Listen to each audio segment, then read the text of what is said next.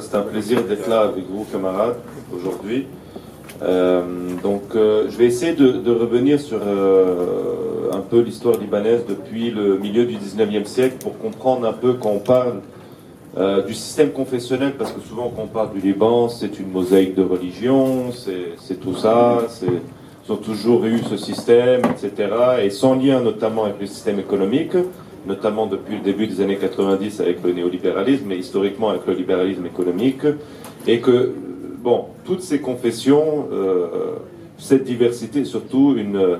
Il y a peut-être une diversité confessionnelle, mais c'est une, homogénéité au niveau de, des classes sociales qui dirigent le pays depuis euh, quasiment euh, plus de 100 ans. en partant, bien sûr, sans oublier, bon, on fait cet atelier également de mouvements populaires, mais également de la tragédie, la tragédie que moi j'ai appelée criminelle parce que c'est pas un accident, euh, c'est un accident qui découle, un accident criminel qui découle du système confessionnel et néolibéral au Liban, qui a fait euh, euh, plus presque 200 morts maintenant. Il y a 250 000 l'explosion donc du port de Beyrouth qui a dévasté des quartiers entiers. Euh, de Beyrouth qui a fait plus de 250 000 personnes sans abri. Euh, et pour, vous dire, c'est une explosion. Le Liban n'est pas sa première, son premier choc, entre guillemets, première tragédie, mais ça a énormément choqué les gens. Euh, à travers Beyrouth, le Liban, dans l'exil. c'est une explosion qui était vraiment d'une violence. Je ne sais pas si vous avez vu les images, mais c'était absolument terrible et qui, a eu un véritable retentissement où tous, tous et tous euh, ont eu des, euh, voilà, des conséquences, euh, soit au niveau collectif ou personnel. Mais bon, je, reviendrai là-dessus. Mais partons maintenant sur, la question du Liban et comprendre ce système politique moi j'appelle confessionnel et néolibéral. Donc le Liban n'a pas toujours été dirigé, entre guillemets, par un système politique en fonction des attributions confessionnelles. Actuellement, au Liban, vous avez les postes au niveau de la présidence, du Premier ministre, du Parlement, et après on verra au niveau des administrations, sont distribués en fonction de la communauté de quelqu'un. Donc si euh, pour le président doit être maronite chrétien, maronite c'est une confession chrétienne. Le Premier ministre doit être sunnite. Le Premier ministre doit être chiite. Euh, au Parlement, pardon, chiite c'est musulman sunnites aussi musulmans, avec euh, des différences. Je vais pas revenir là-dessus. Euh, et vous avez des divisions entre les chrétiens, entre les musulmans, et tous les postes sont distribués au sein de l'administration en fonction de dérivés confessionnels de la religion, et, mais également partisanes, surtout les plus hauts euh, postes de l'administration d'État, etc., selon le parti que vous êtes, etc. Mais cela n'a pas toujours été le cas au Liban. Euh, on dit que ça date depuis des, centaines d'années au Liban, c'est dirigé par les communautés, etc. Non, ce n'est pas le cas. C'est un système profondément moderne qui est issu, en fait, euh, et là c'est très intéressant de regarder dans notre euh, tradition historique, c'est dérivé du développement inégal et combiné, complètement, et des interventions impérialistes occidentales, mais également de l'Empire ottoman et des élites locales. Donc entre 1840 et 1860, vous avez des révoltes paysannes très importantes au Liban, et particulièrement ce qu'on appelle le Liban historique, le Mont Liban, euh, dans lequel vous avez des révoltes paysannes contre les classes féodales, qui dirigent cette région du Liban euh, qui, a, qui est sous contrôle de l'Empire ottoman.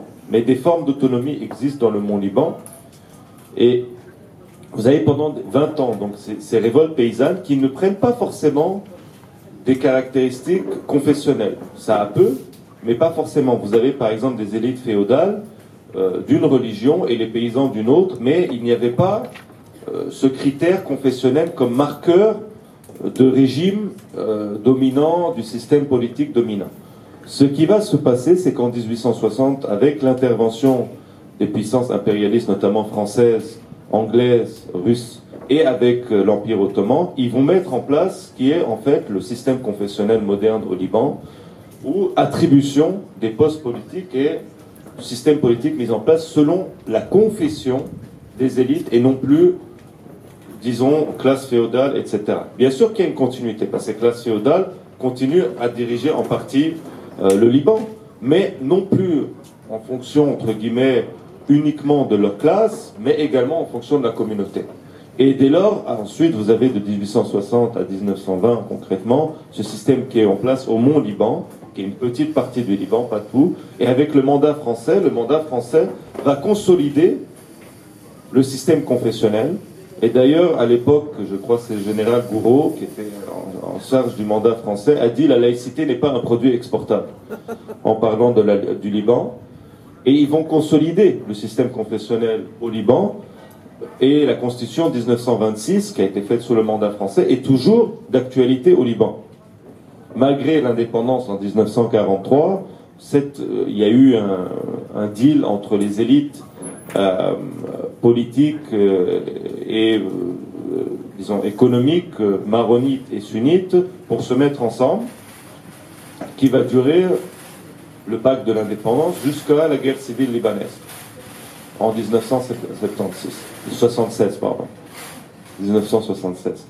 Et donc euh, la France a consolidé le mandat français, euh, consolidé pardon le système confessionnel libéral, la place également économique du Liban comme et ça c'est quelque chose qui va s'approfondir à travers les dernières décennies, la position entre guillemets d'intermédiaire pour le Moyen-Orient, favorisant les services c'est-à-dire banque, euh, euh, tout ce qui est au secteur du service, et de plaques commerciales, entre guillemets, euh, planches commerciales, position d'intermédiaire au sein du système économique du Moyen-Orient, c'est-à-dire la, porte d'entrée pour les produits, notamment tout ce qui est occidentaux, pour la région du Moyen-Orient.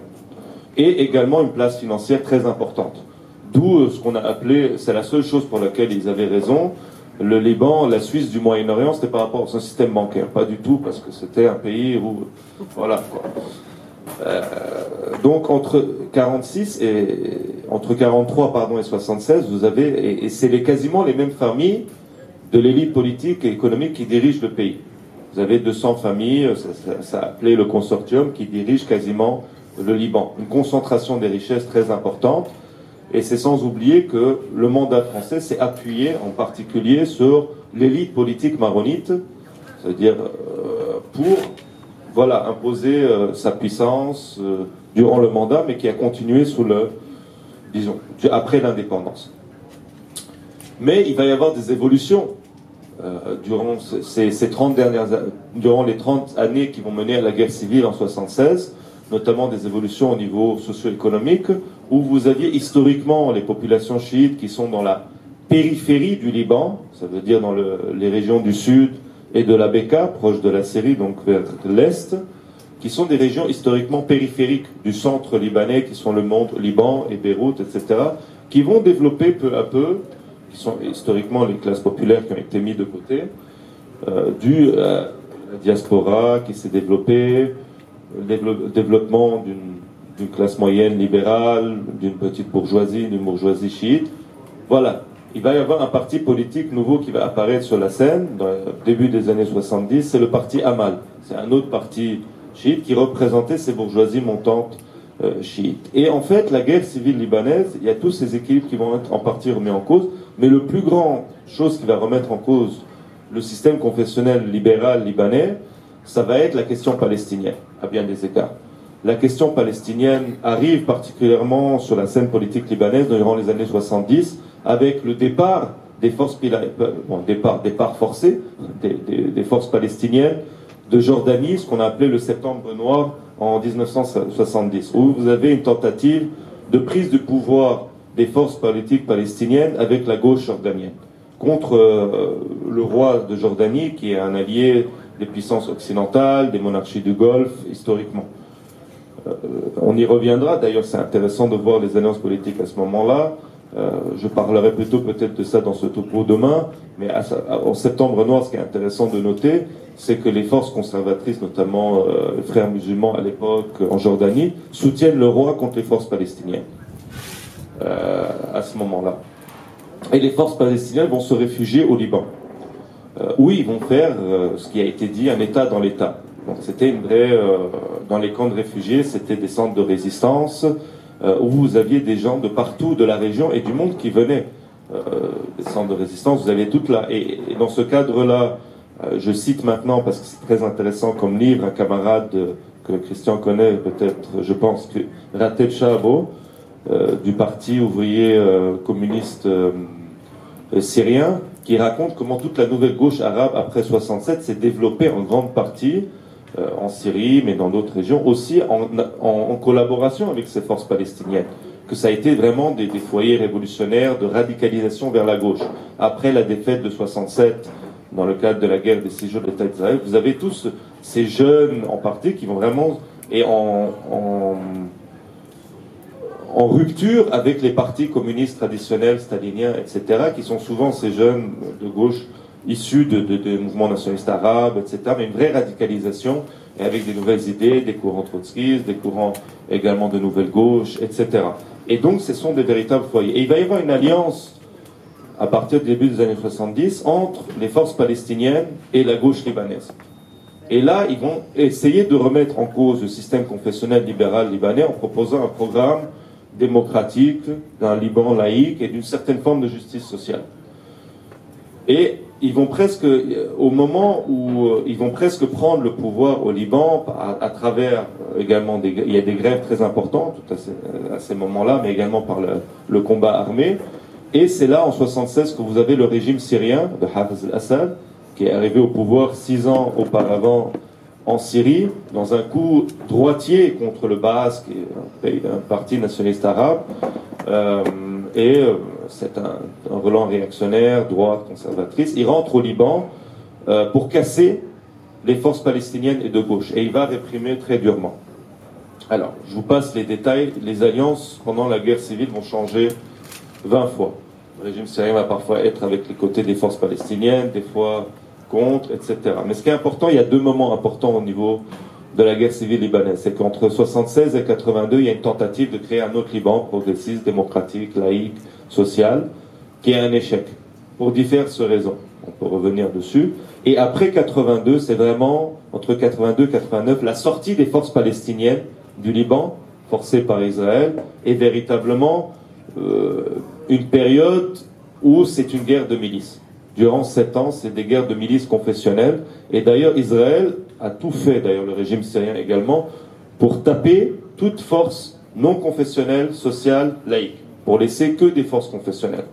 Et d'ailleurs, c'est durant cette période, après 82, vous avez l'émergence du Hezbollah, euh, qui est la, réussite euh, de, c'est la seule réussite à ce niveau-là de l'exportation de la révolution islamique roméniste, qui est une politique iranienne après euh, le fait qu'ils aient pris le pouvoir en Iran euh, contre les autres euh, euh, organisations populaires et autres courants révolutionnaires durant la révolution iranienne, c'est l'autre forme de la contre-révolution, qui prend le pouvoir pour créer la République islamique d'Iran. Ils avaient cette politique d'exporter la révolution islamique roméniste et Hezbollah est le plus grande réussite à ce niveau-là jusqu'à aujourd'hui.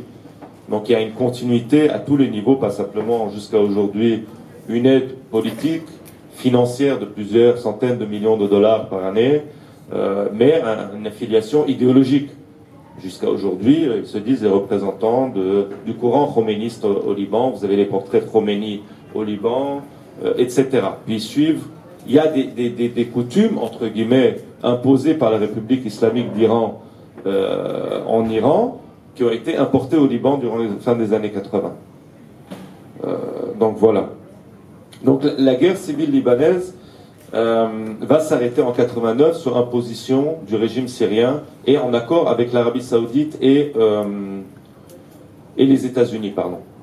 Et, là, il y a un, changement du système confessionnel, mais à l'interne. Vous avez le pouvoir du président qui était maronite sont diminués au profit du Premier ministre qui est sunnite et du, chef du Parlement qui est chiite. Donc vous avez un rétablissement, et ce qui est aussi une évolution des élites politiques et économiques du Liban, où euh, historiquement la bourgeoisie, euh, si vous voulez, maronite, était dominante. Après la guerre civile, ce n'est plus vraiment le cas. Vous avez plus une égalité au niveau des élites économiques à ce niveau-là, et de, des capitalistes au Liban.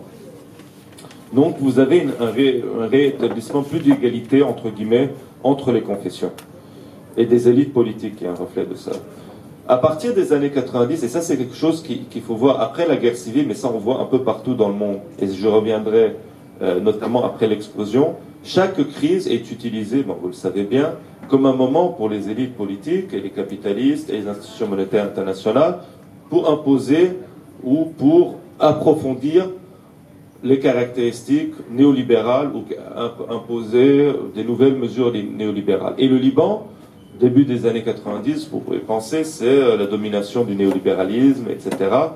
Approfondissement des caractéristiques historiques du Liban au niveau de pays de services, intermédiaires financiers, pays commercial, etc. Donc ça va à fond. Euh, typiquement, dans le, système économique de la région, euh, un, système capitaliste, commercial, spéculatif, etc., où les secteurs productifs de l'économie vont être complètement cassés, qui n'ont pas été durant la guerre en grande partie, mais surtout après tout ce qui est agriculture, euh, production industrielle, manufacturière, etc., vont être surtout après la guerre. Et ça a été ce qu'on a appelé la politique euh, de Hariri, qui était un grand ami de votre ancien président Jacques Chirac, qui a d'ailleurs fini ses jours, je crois, dans son appartement à Paris. Euh, et son fils lui a succédé. On a eu le, tribunal il y a quelques jours, le résultat, un non-résultat, où ils disent euh, le régime syrien, Hezbollah, avait des raisons de le tuer, mais bon, on n'a trouvé aucune preuve qu'il est lié directement. Ce qui est certain, vu que la plupart des gens qui auraient pu être liés ont été tués, euh, entre-temps par le Hezbollah où sont morts, euh, par exemple, des militants du Hezbollah en Syrie, des commandants notamment, qui auraient pu être impliqués. Mais donc, imposition politique néolibérale durant ces 30 dernières années, avec le rôle des banques très très important au Liban. Le rôle des banques, et il faut savoir qu'une partie de l'élite euh, politique dispose également et est propriétaire de banques aussi au Liban. Donc, notamment Hariri et d'autres en même temps de cet approbation des, politiques néolibérales, avec le régime syrien, toute l'élite politique euh, libanaise va casser ce qui avait été une partie de la, résistance sociale au Liban, surtout à la fin des années 80, tous les syndicats et la gauche. Et dans les syndicats, ce qu'ils vont faire, c'est qu'ils vont prendre contrôle de la plus grande centrale syndicale libanaise, qui est la CGTL, la centrale, euh, euh, Confédération Générale des Travailleurs Libanais. Merci Christian. Euh, en créant eux-mêmes des syndicats qui n'ont aucune réalité sur le terrain. Mais vu le système interne, comment c'est fait, ils vont prendre le pouvoir à travers cela, en poussant les forces de gauche et démocratiques en dehors de la CGTL. Aujourd'hui, c'est une coquille vide depuis les années 2000. La même chose va se passer par un autre syndicat, qu'on appelle le comité de coordination syndicale, qui n'est pas reconnu comme un syndicat comme tel, parce qu'au Liban, au sein du service public, c'est interdit officiellement de créer un syndicat. Donc c'est officiellement une association culturelle, mais qui a pu mener entre 2011 et 2014 des luttes formidables. Vous aviez des centaines de milliers de personnes dans les rues qui ont fait grève, il y a eu énormément de grèves. La même chose s'est déroulée là-dessus, malgré leur rivalité toute l'élite politique, euh, l'élite politique économique s'est mise ensemble pour mettre dehors tous les syndicalistes combatifs et remettre à leur place des syndicalistes affiliés euh, aux partis confessionnels et libéraux. Donc ils vont casser toutes les grosses organisations syndicales et de travailleurs et de travailleuses. En même temps, vous avez, depuis les années 80, euh, au sein de la gauche libanaise, voilà, qui est fortement dominé par une idéologie, on va dire, euh, nationaliste arabe et stalinienne, une partie du Parti communiste libanais qui va décider de s'allier euh, avec notamment des forces de type Hezbollah, malgré le fait que Hezbollah a tué les, principaux idéologues du Parti communiste libanais, qui étaient des, des véritables figures importantes. Donc un qui s'appelle Mehdi Amel, qui était connu comme, c'est son nom de plume, son vrai nom c'est Hussein Hamdan, qui était un véritable, on l'appelait le, Gramsci arabe. Et c'est notamment lui qui a développé toute la théorie du, lien entre euh, le, système confessionnel et le libéralisme économique et comment ça servait les élites bourgeoises et des différentes confessions. Lui s'est fait assassiner par le Hezbollah des années 80 et un autre qui s'appelait euh, Hussein Mouroué, qui est aussi un idéologue euh, du Parti communiste libanais. Et après cela, ils vont s'allier euh, sur les thèmes de même, c'est une force anti-impérialiste, une bourgeoisie nationale, etc. Entre guillemets, les, mêmes erreurs du, passé. Mais encore une fois, ça sera intéressant de revenir par la suite sur le mouvement de 2019. Ça, ça change en partie, surtout chez les jeunes générations. L'autre fait important, avant d'arriver aux différents soulèvements, c'est 2005, c'est le retrait du régime syrien. Le retrait du régime syrien du Liban après 30 ans euh, de présence, etc., est également un, aspect important. Avant cela, en 2000, vous avez également le retrait euh, de l'occupation israélienne, qui a été une victoire euh, pour le Hezbollah. Le Hezbollah devient en 2000 déjà une force importante et respectée dans la région, mais il faut se rappeler 2006, dans la région, Hezbollah, c'est rockstar. Hassan Nasrallah, en 2006, c'est... Pour vous donner un exemple, moi j'ai quitté le Liban durant la guerre. Je vais à Alep, où je suis originaire. Dans les quartiers arméniens, il y avait les photos de Hassan Nasrallah. C'était une rockstar euh, parce que c'était euh, une défaite de l'occupant israélien, d'une invasion israélienne sur les Libanais. et voilà, un, parti arabe défait euh, l'occupation israélienne, euh, euh, voilà, l'occupant, etc. C'est pas quelque chose de, petit, disons, entre guillemets. Et même dans les rues du Caire, à travers le Moyen-Orient, vous aviez, voilà, le Hezbollah était devenu, donc c'était compliqué d'avoir une approche critique, on va dire, dans ce, climat. de dire en même temps, on a, on soutient complètement la résistance face, le droit à la résistance face à Israël, mais il y a quand même un certain nombre de problèmes avec le Hezbollah qu'il faut parler. Et on y reviendra. Et depuis 2011, en fait, avec le soulèvement des, euh, populaire à travers les processus révolutionnaires au Moyen-Orient et en Afrique du Nord, le Liban n'a pas été épargné également. Souvent, on ne parle pas vraiment du Liban par rapport à cela. Mais dès euh, le déclenchement des processus révolutionnaires, en 2011, vous avez déjà un premier soulèvement qui s'appelle Le peuple veut la chute du régime confessionnel. Mais qui est très concentré sur Beyrouth. Et ça va être la même chose en 2015.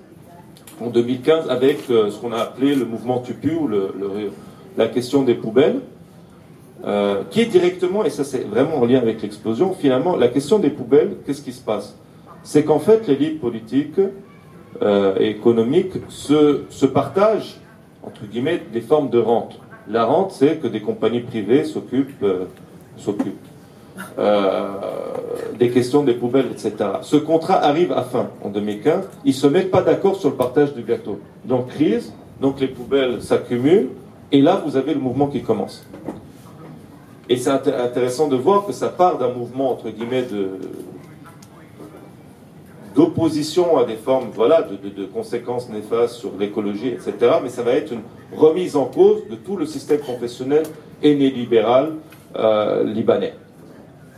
En 2011, le mouvement est surtout implanté, disons, chez les activistes au niveau large, de gauche, démocrate, mais ça reste sur Beyrouth. Et je dirais classe moyenne libérale dominée.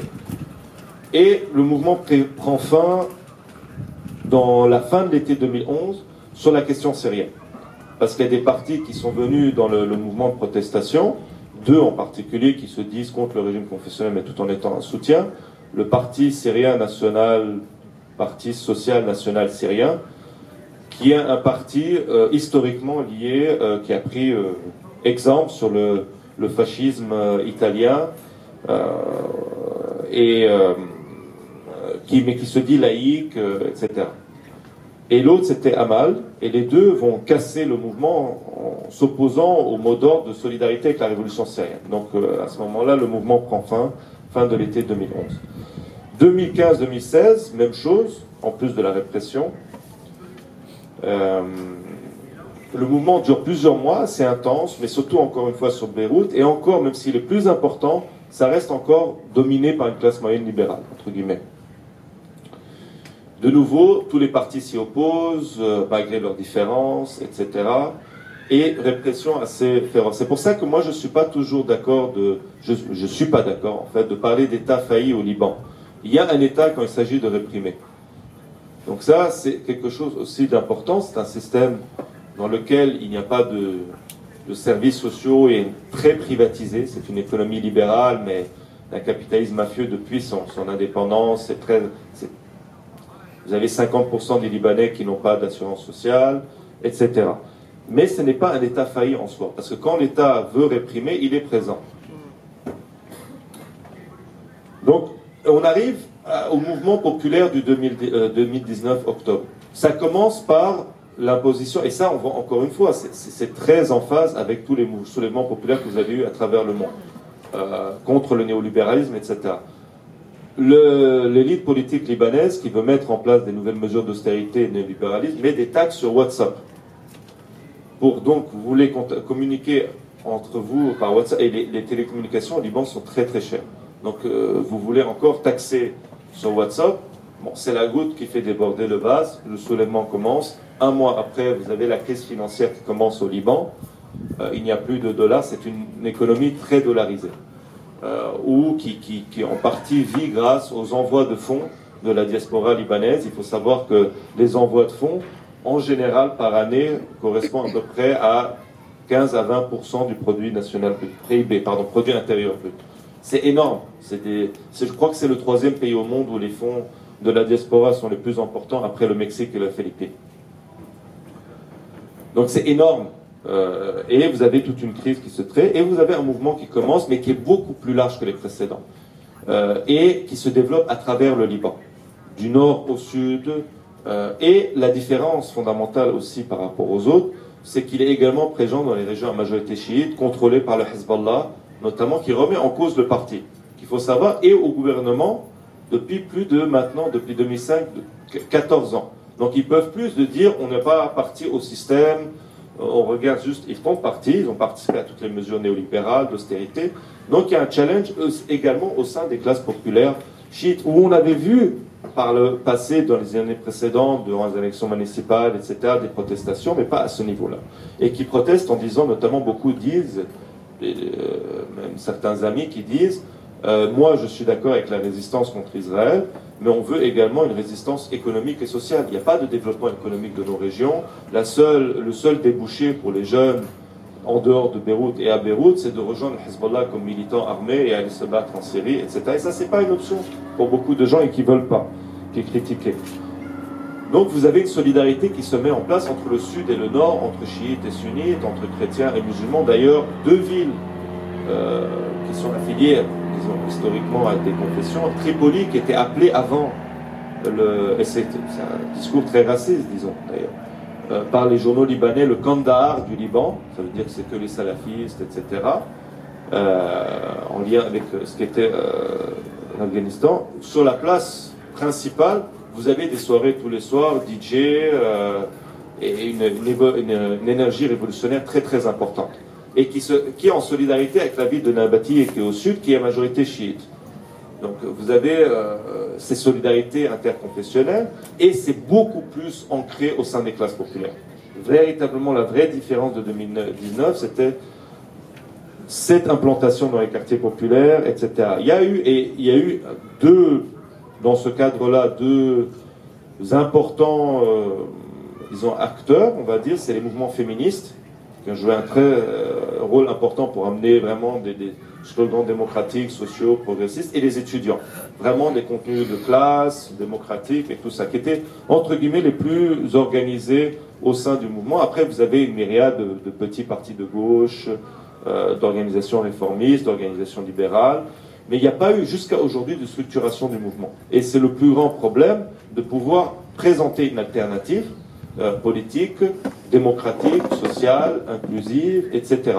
Parce que les gens, particulièrement avec la crise économique qui n'a cessé de s'accélérer, de s'approfondir au Liban, maintenant plus de 50% des Libanais et Libanaises vivent en dessous du seuil de pauvreté. Vous avez plus de 35 à 40% de chômage. Vous avez une inflation presque plus de 40, 400%. Il faut savoir que le Liban importe quasiment tout. 80% des aliments sont importés, etc. Euh, et comme c'est fortement dollarisé, ben, vous avez une augmentation des prix. Et vous avez une dévaluation de la livre libanaise énorme. Vous avez, avant la crise, c'était 1500 livres libanaises pour 1 dollar. Maintenant, c'est 8 à 9 000 livres libanaises pour 1 dollar. Donc imaginez tous ceux qui touchent leur salaire en, livres libanaises, c'est catastrophique. Donc tous les prix ont augmenté, etc. Et comment faire pousser que les classes populaires quittent leur parti qui leur distribue des aides sociales, qui leur distribue des, boulots, sans construire une alternative politique. Et je pense, à, je reviendrai demain avec Christian, je lui ai dit, mais il faut parler aussi de cette capacité de créer des formes de double pouvoir, qu'en partie, en partie, au Soudan et en Tunisie, au Soudan, par le rassemblement professionnel, ont pu créer avec le centre de pouvoir, créer une forme de double pouvoir pour pousser le pouvoir à négocier. En tout cas, ça ne veut pas dire qu'il y a un certain nombre de problèmes. Il y a un certain nombre de ces gens au pouvoir actuellement au Soudan veulent appliquer, même issus de ces rangs, des politiques néolibérales, notamment en termes d'austérité, etc. Euh, mais ou bien l'UGTT en Tunisie. On pourrait critiquer une partie de la bureaucratie pour un certain nombre de, positions. Mais ils ont créé des formes, des garanties où les situations dans ces deux pays, c'est la moins pire que par rapport au reste de la région. En Tunisie, il y a des gains démocratiques très clairs. Et dans ces deux pays également, à, côté d'organisations de masse de travailleurs travailleuses organisées, vous avez également, et ce que je trouve c'est très important, et c'est toujours dit, c'est un peu les deux piliers sur lesquels euh, marcher, organisations féministes de masse organisées, qui ont permis de faire des avancées très importantes. Au Soudan, c'était très clair. En Tunisie également. Donc quand vous avez ces deux piliers qui permettent de créer des formes de pouvoir, ce qui n'a pas été le cas au Liban, mais également dans un certain nombre de pays de la région. Demain, je parlerai en partie de la Syrie, ça a été un très gros manque également. Donc, ça, c'est important, et malheureusement, le mouvement populaire a du mal jusqu'à aujourd'hui de, se structurer. Comme vous le savez, il ne suffit pas de faire des manifestations, etc. Et en plus, sans euh, ce qu'ils disaient les Libanais au début, en octobre 2019, ils disaient on essaie de faire des grèves sans syndicat, complètement, parce que toutes les structures syndicales sont complètement contrôlées, et d'ailleurs n'ont joué aucun rôle depuis le début du soulèvement euh, dans les luttes, etc. Bon, vous, je vous passe, vous avez eu Covid. Covid a un peu diminué le mouvement, mais déjà les gens, et ça c'est le problème un peu dans les pays euh, de, la, de la périphérie, vous ne pouvez pas faire complètement Covid, parce que les gens disaient, avant de mourir de Covid, je vais mourir de faim. Donc euh, quand même, bon, même certains secteurs étaient complètement arrêtés, d'autres étaient obligés de sortir. Alors, le Liban et la Syrie sont toujours actuellement dans des... Il y a un reflux, important du Covid, euh, mais ont été relativement, disons, ça va, même si on n'a pas les, chiffres officiels, etc. Mais vous avez eu approfondissement des problèmes économiques, baisse des mobilisations, mais qui sont revenus directs. Et vous arrivez l'explosion du 4 août. L'explosion du 4 août est également pourquoi j'ai parlé de tragédie criminelle, parce que tous, euh, alors on ne sait pas encore toute l'histoire. C'est ça qu'il faut déjà savoir sur la question de l'entreposage de ce nitrate d'ammonium, plus de 2000, 2000 tonnes. Euh, on ne sait pas toute l'histoire. Euh, parce que maintenant il y a une nouvelle histoire que ce ne serait pas forcément le, un, armateur russe qui habite à Chypre, mais ce serait un autre armateur qui en l'occurrence aurait des liens avec une ancienne banque libanaise qui elle-même avait des liens avec Hezbollah.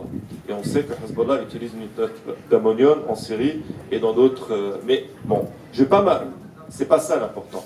C'est comment la gestion du port et tous ont une gestion là-dessus. Tous les partis confessionnels néolibéraux ont leurs mains là-dessus. Vous voulez les douanes, c'est contrôlé par Hezbollah Aman, et la gestion du port, c'est le parti du président et un autre de Hariri.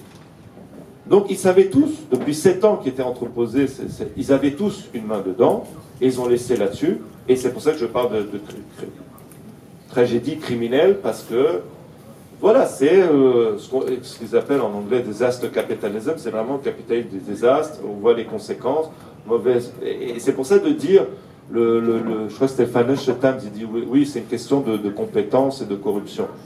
Et cette incompétence et corruption est dérivée directement du système néolibéral confessionnel libanais et ne peut pas être séparée.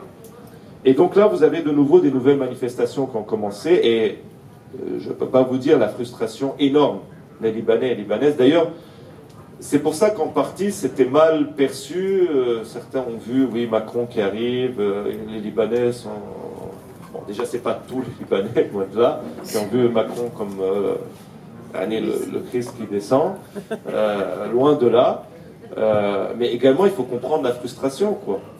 Euh, des Libanais et Libanaises, plus de 30 ans, vous avez des guerres, vous avez rien ne marche dans ce pays, et une corruption, bon, bref. Mais au-delà de ça, vous avez des manifestations très importantes qui sont reparties avec, vous je ne sais pas si vous avez vu les images, des semblants, pendaient tous les, tous, le, slogan, le slogan dominant au Liban, tous sans exception.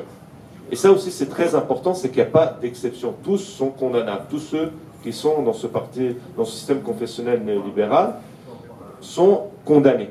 Sont condamnés sans exception. Donc vous avez eu tout, euh, tous des, soi-disant, des, gens se faisaient pendre, tous les acteurs politiques se faisaient pendre sur euh, et les, hashtags dominants, les slogans dominants, c'était vengeance, etc. Encore une fois, ce que je parlais, c'est l'arrivée de Macron, qui soi-disant arrive comme euh, voilà le Messie. Euh, Macron est arrivé pour sauver le système confessionnel néolibéral au Liban. Déjà, il appelle un gouvernement d'union nationale. Ça veut dire tout nouveau, mettez tous à la table, mettez-vous d'accord. Ce qui a été au Liban, ça fait depuis 15 ans quasiment, il n'y a que des gouvernements d'union nationale. Et deuxième chose, il dit on est prêt à vous prêter des milliards d'euros, mais vous devez mettre en place les réformes qu'on vous dit, qui sont demandées par euh, la France et d'autres institutions monétaires internationales depuis longtemps. Quelles sont ces dites réformes Donc, ça veut dire mesures d'austérité, coupe dans le salariat au niveau du service public, fusion euh, d'institutions publiques et privatisation euh, de l'électricité du Liban complète, euh, privatisation d'autres infrastructures publiques de, et sous des formes de partenariat public-privé. Il faut savoir que depuis 2011, la Banque européenne de reconstruction du développement a dit le Moyen-Orient est une région stratégique pour mettre en place tout ce qui est les formes de PPP, Public Private Partnership. Et d'ailleurs, c'est un des, ciments de, des politiques euh, en Arabie Saoudite euh, du nouveau Mohamed Ben Salman. Euh, tout va être privatisé sous, ce genre de forme. C'est un, un cadre très important et on voit à chaque fois que les crises permettent d'approfondir cela. D'ailleurs, en Syrie, malgré la guerre, malgré tout ça, c'est également un pilier de l'approfondissement du néolibéralisme en Syrie en donnant euh, des privatisations à l'infrastructure publique, etc., des contrats publics, à des euh, proches du régime et euh, des puissances étrangères de type Russie. Donc c'est ça la demande de Macron.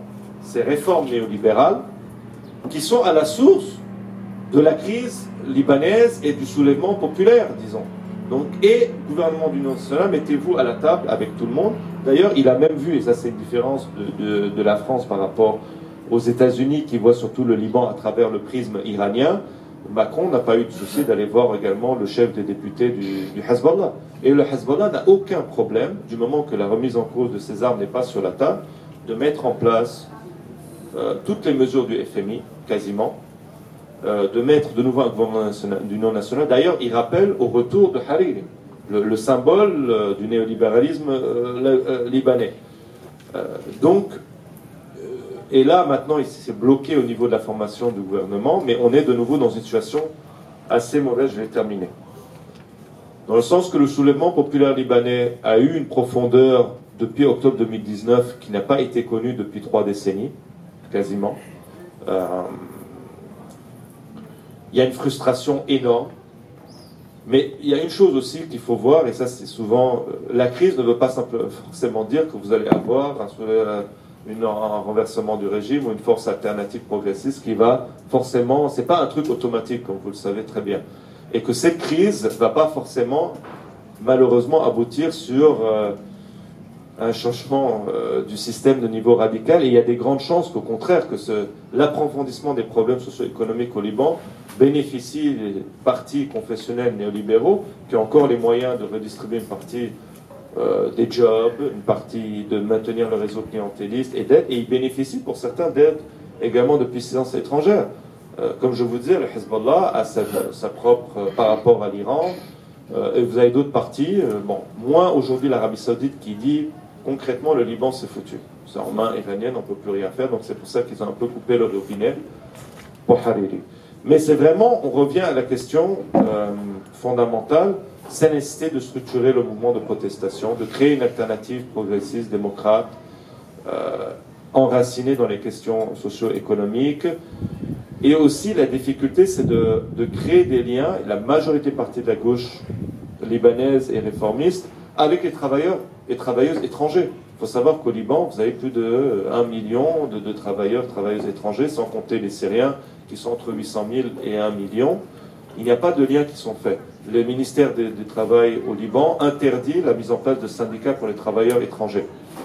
Euh, et ça, c'est des liens à faire, pas simplement au Liban, mais qui est des leçons aussi à prendre pour tout, surtout les, pays du Golfe.